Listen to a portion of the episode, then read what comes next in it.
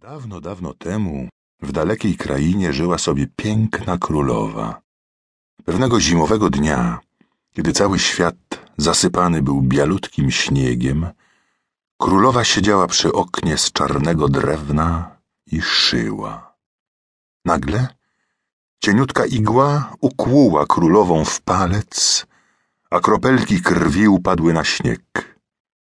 Wtedy królowa pomyślała – Chciałabym mieć córeczkę, białą jak śnieg, rumianą jak krew, o czarnych włosach. I stało się tak, jak chciała królowa.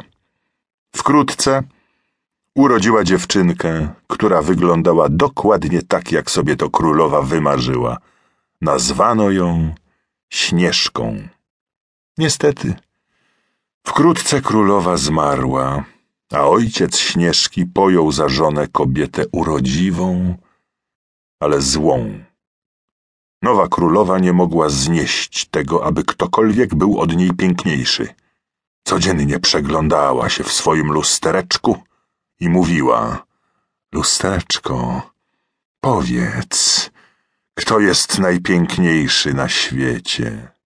I zwierciadełko odpowiadało niezmiennie: Nie ma nikogo piękniejszego od ciebie, moja królowo.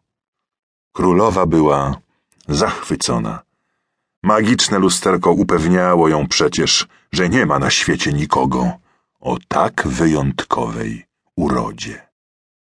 Tymczasem Śnieżka dorastała, a z każdym dniem była coraz ładniejsza.